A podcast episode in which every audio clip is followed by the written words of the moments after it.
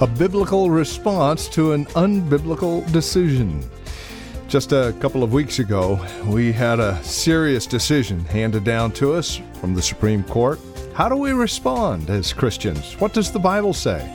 Let's find out next.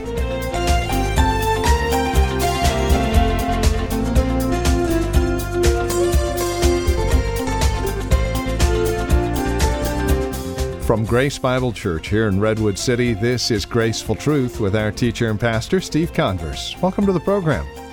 Currently, we're in the middle of a series working our way through the Book of Romans, but in light of the recent decision handed to us by the Supreme Court not all that long ago, we thought it fitting to take a look at a biblical response to the unbiblical decision that's been laid out before us. So what is our response as Christians? How do we act in a truthful yet loving way? Well, that's what we're focusing on over the next couple of weeks. Please join us for some insights into these troubling times. Here's Pastor Steve Converse now with today's program. A biblical response to an unbiblical decision. And basically, we just want to address the church on this recent Supreme Court ruling, this decision concerning marriage. A historic, almost Romans 1-esque decision was made by the U.S. Supreme Court 4-5. That same-sex marriage is a constitutional right on the basis of the majority's interpretation of the 14th Amendment. Not only did they attempt to assume the role of God Almighty, who has already declared that marriage is only between one man and one woman for life, but five black-robed individuals have overturned the votes of 50 million Americans in 30 states. And they're demanding that we turn our backs on thousands of years of human history, reams of social science data, and most importantly to us as believers, the clear teachings in God's holy scriptures. The U.S. Supreme Court ruled 5-4 that the 14th Amendment requires all 50 states to issue marriage licenses for same-sex couples and recognize those marriages performed in other states. Up to that time, it was basically left up to the states. Exactly 2 years after the court's majority took an iron gavel and smashed the federal marriage law, these same five black-robed lawyers came back to finish the job, inventing a sweeping right to same-sex marriage that no founding father ever intended. Just as President Abraham Lincoln refused to accept the Supreme Court's Dred Scott decision in 1857, declaring that a black slave was not a human being with full rights, and just as Americans refused to accept the Supreme Court, refused to accept the Supreme Court's ruling in Roe versus Wade in 1973, legalizing the killing of the unborn, we don't have to accept this ruling on marriage in 2015. But with that being said, how do we respond? How do we respond as a church? How do we respond as Christians? That's what we're going to be covering the next couple weeks. I know we have children in here this morning, so this morning we're just going to be going through these 8 points, and basically it's going to be a message focused on God's Word, and we won't get into all the details, so parents kind of relax. But I want to, like I said, take a break from Romans, our series of Romans, but then again, really not. And I can't imagine a better way, really, to start this message than by reading Romans chapter 1 and into chapter 2. Because this court may have ruled on marriage, but the book of Romans has a lot to say about a biblical response to an unbiblical decision regarding this ruling. There's no room for discussion as far as I'm concerned on this. God has already overruled and He has already decided. There's no space for debate. His word forever establishes the divine pattern for marriage. That's what we believe. And as Romans 3:4 says, God be found true, though every man be found a liar. And his opinion is binding. His opinion, God's opinion, is final. Amen? Amen. But among those in Christendom the last couple days, there's been everything from shock to outrage to fear to indifference. And I just want to share with you, none of this should shock us. None of this should surprise us. Whatever our response, surprise should not be one of them, because from what the Word of God says, clearly we should not be surprised. The Bible tells us that these days are coming, and we're actually living in these days. And so, as we start this little message, I want to start off in Romans chapter 1, verse 16. Romans chapter 1, verse 16. And I simply want to read down to chapter 2, verse 16. This is Paul writing, and you'll see how this applies so very clearly to what's going on in our world today. Romans chapter 1, beginning in verse 16. For I am not ashamed of the gospel, for it is the power of God for salvation to everyone who believes, to the Jew first and also to the Greek. For in it the righteousness of God is revealed from faith for faith. As it is written, the righteous shall live by faith. Verse 18, for the wrath of God is revealed from heaven against all ungodliness and unrighteousness of men, who by their unrighteousness suppress the truth. For what can be known about God is plain to them, because God has shown it to them. For his invisible attributes, namely his eternal power and divine nature, have been clearly perceived ever since the creation of the world in the things that have been made. So they are without excuse. For although they knew God, they did not honor him as God or give him thanks, but they became futile in their thinking, and their foolish hearts were darkened. Claiming to be wise, they became fools, and exchanged the glory of the immortal God for images representing mortal man and birds and animals and creeping things. Verse 24, therefore God gave them up in the lust of their hearts to impurity, to the dishonoring of their bodies among themselves, because they exchanged the truth about God for a lie and worshipped and served the creature rather than the Creator, who is blessed forever. Amen. For this reason, God gave them up to dishonorable passions, for their women exchanged natural relations for those that are contrary to nature. And the men likewise gave up natural relations with women and were consumed with passion for one another, men committing shameless acts with men and receiving in themselves the due penalty for their error. And since they did not see fit to acknowledge God, God gave them up to a debased mind to do what ought not to be done. They were filled with all manner of unrighteousness, evil, covetousness, malice. They are full of envy, murder, strife, deceit, maliciousness. They are gossips, slanderers, haters of God, insolent, haughty, boastful, inventors of evil, disobedient to parents, foolish, faithless, heartless, ruthless. Though they know God's decree that those who practice such things deserve to die, they not only do them, but give approval to those who practice them. Therefore, you have no excuse, O man, every one of you who judges. For in passing judgment on another, you condemn yourself, because you, the judge, practice the very same things. We know that the judgment of God rightly falls on those who practice such things. Do you suppose, O man, you who judge those who practice such things, and yet do them yourself, that you will escape the judgment of God? Or do you presume on the riches of his kindness and forbearance and patience, not knowing that God's kindness is meant to lead you to repentance? But because of your hand and impotent heart, you are storing up wrath for yourself on the day of wrath, when God's judgment, righteous judgment, will be revealed. He will render to each one according to his works. to those who by patience and well-doing seek for glory and honor and immortality, he will give eternal life.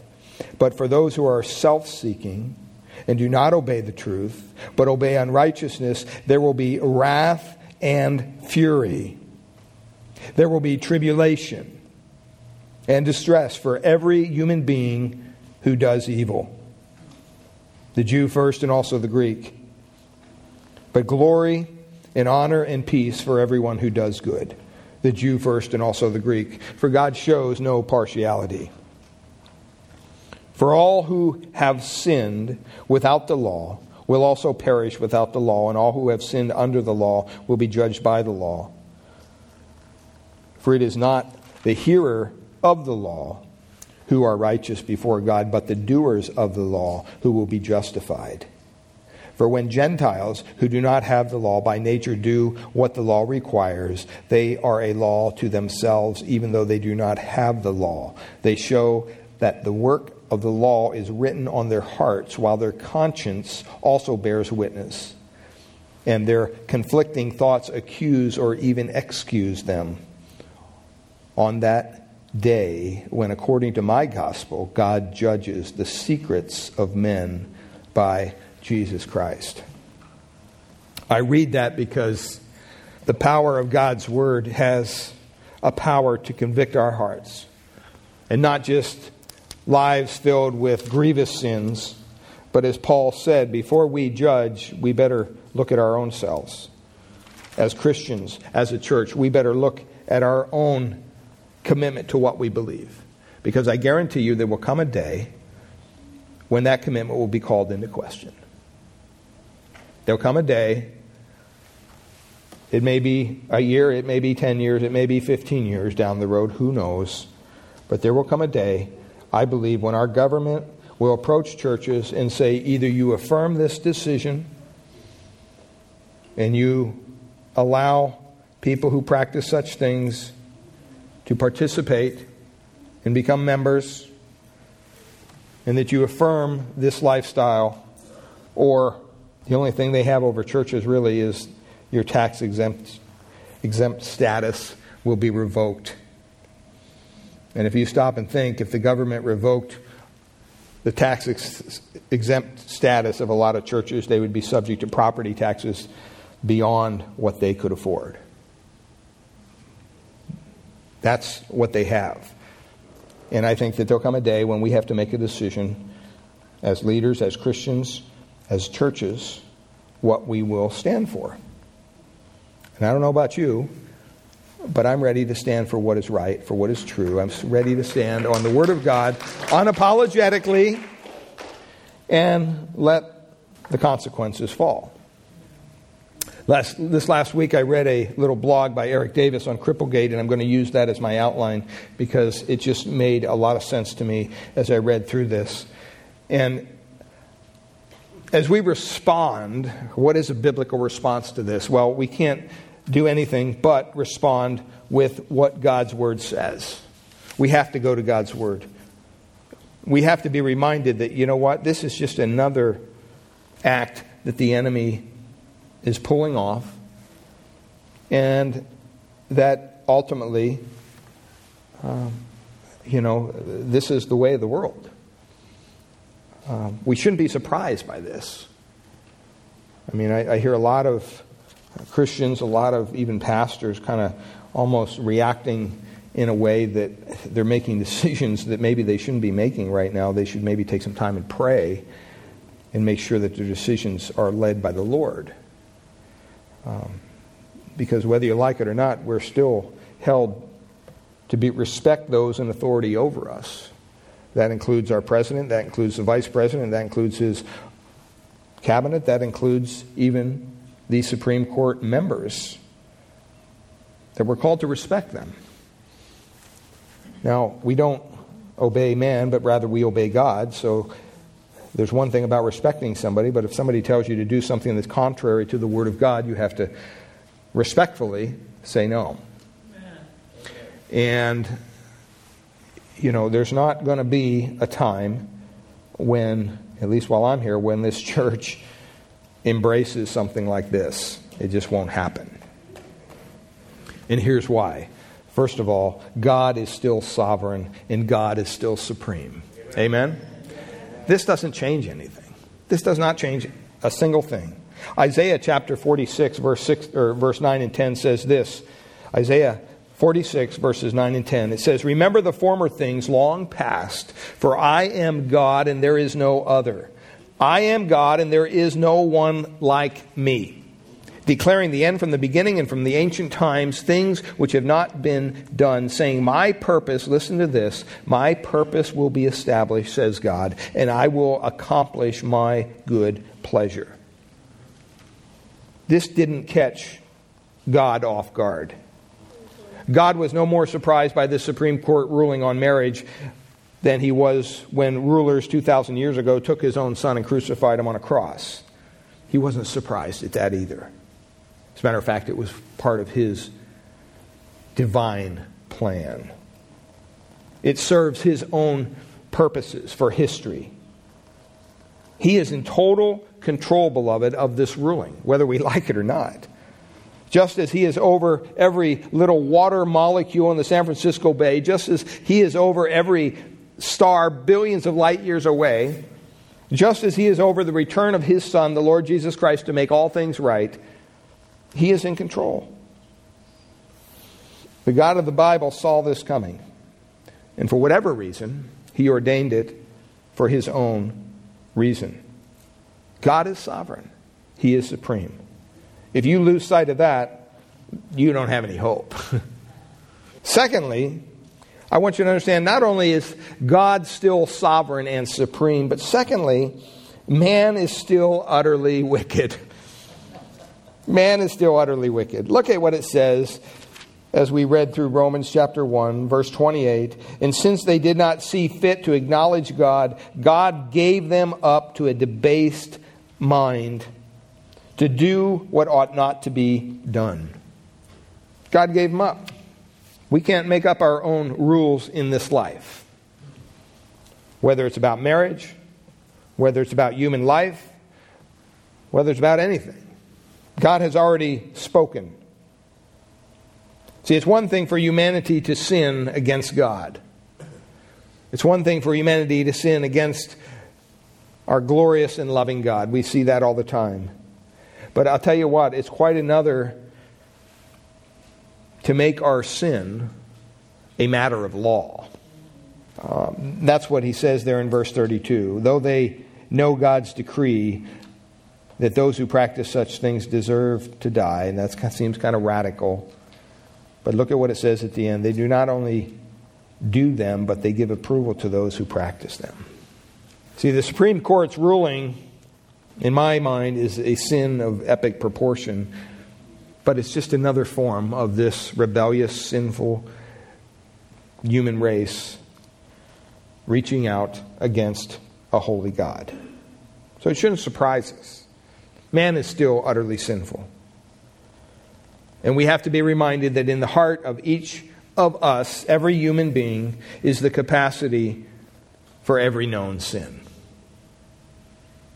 Except by the grace of God, what? There go I. And we need to be real with that. You know, when we get back into Romans, we're going to be talking about the Apostle Paul, wrote most of the New Testament. And here is this man of God saying, man, I don't know why I'm doing these things I shouldn't be doing, but I'm doing them. And the things that I should be doing, that I want to do, I don't do them. There's that tension in our Christian lives. There's sin there. Even though the truth of Romans tells us, and up to this point, we know that the old nature's dead, it's buried, it's gone. When God looks at us, he looks at us as a righteous individual, not because of our own righteousness, but because we have the righteousness of Christ placed upon us. We are justified by Christ's work on the cross. He clothes us in his righteousness. We become one with Christ. That's our position before God, but never, never stop to forget that practically every day we're reminded that we are mere sinners saved by God's grace. Amen. That we fall, that we falter, that we fail, that we do things that normally we wouldn't do. We do things that are dishonoring to Christ. We say things that are dishonoring to Christ. We say things that are dishonoring to others. We have anger issues. We have temper issues. We have disobedient issues that run through our veins. And Paul basically, the bottom line says, you know what? You're going to have that until you get rid of your body. If you don't want that anymore, then you know what? Check out of this body. Because as long as you're in this body of flesh, here in this sinful world, you're going to have to deal with that three-letter enemy, sin. And you're going to have to deal with it often. But the good news is that in Christ, our sins are forgiven. There's no condemnation for those that are in Christ. Amen? Amen. Even though we're utterly wicked and sinful people, that Christ has paid the price for that sin.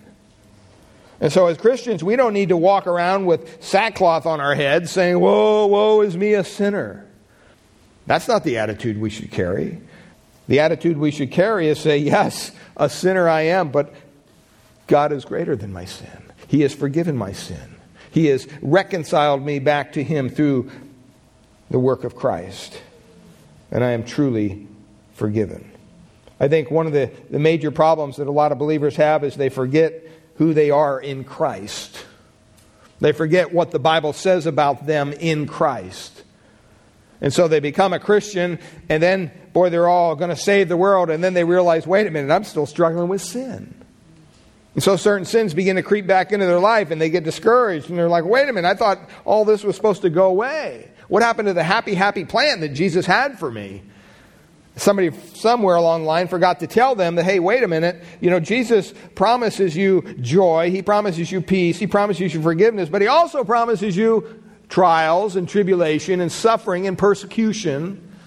Gee, you know, they didn't mention that to me when I was praying that little prayer with them out on the street there.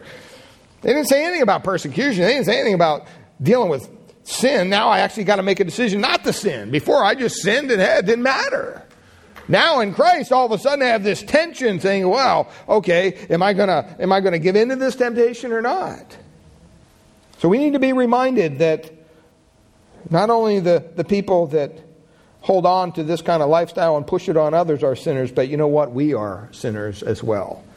And that should cause pause and humiliation on our part.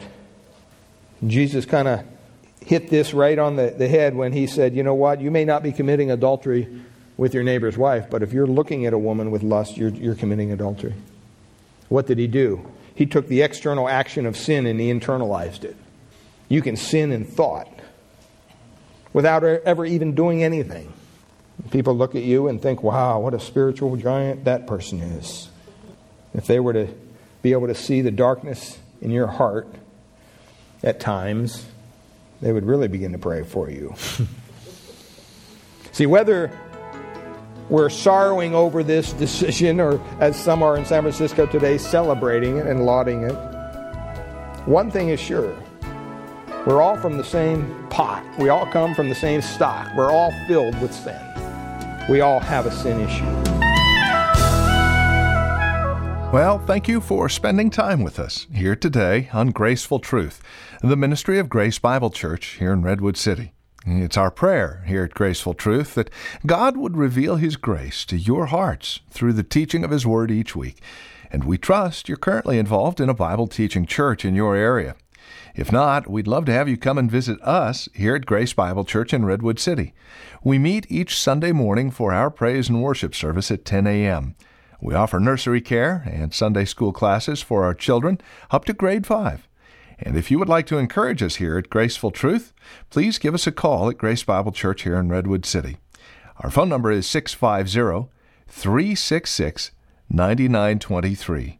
That's 650-366-9923. We meet at 2225 Euclid Avenue here in Redwood City. Directions are on our website, gracefultruth.org, or again, simply call 650-366-9923. That's 650-366-9923. And again, we'd love to have you join us for worship. Simply call for directions or go to our website, gracefultruth.org. While you're at our website, make sure to check out the resource materials available from us here at Graceful Truth, including past programs of Graceful Truth that you can download for free. gracefultruth.org is where to go. If you're writing to us, our address is 2225 Euclid Avenue. That's 2225 Euclid Avenue. We're here in Redwood City. The zip code is 94061. And again, our phone number is 650-366-9923. That's 650-366-9923. We thank you for spending time with us today and trust we'll see you next week at this same time for another broadcast of Graceful Truth with Pastor Steve Converse.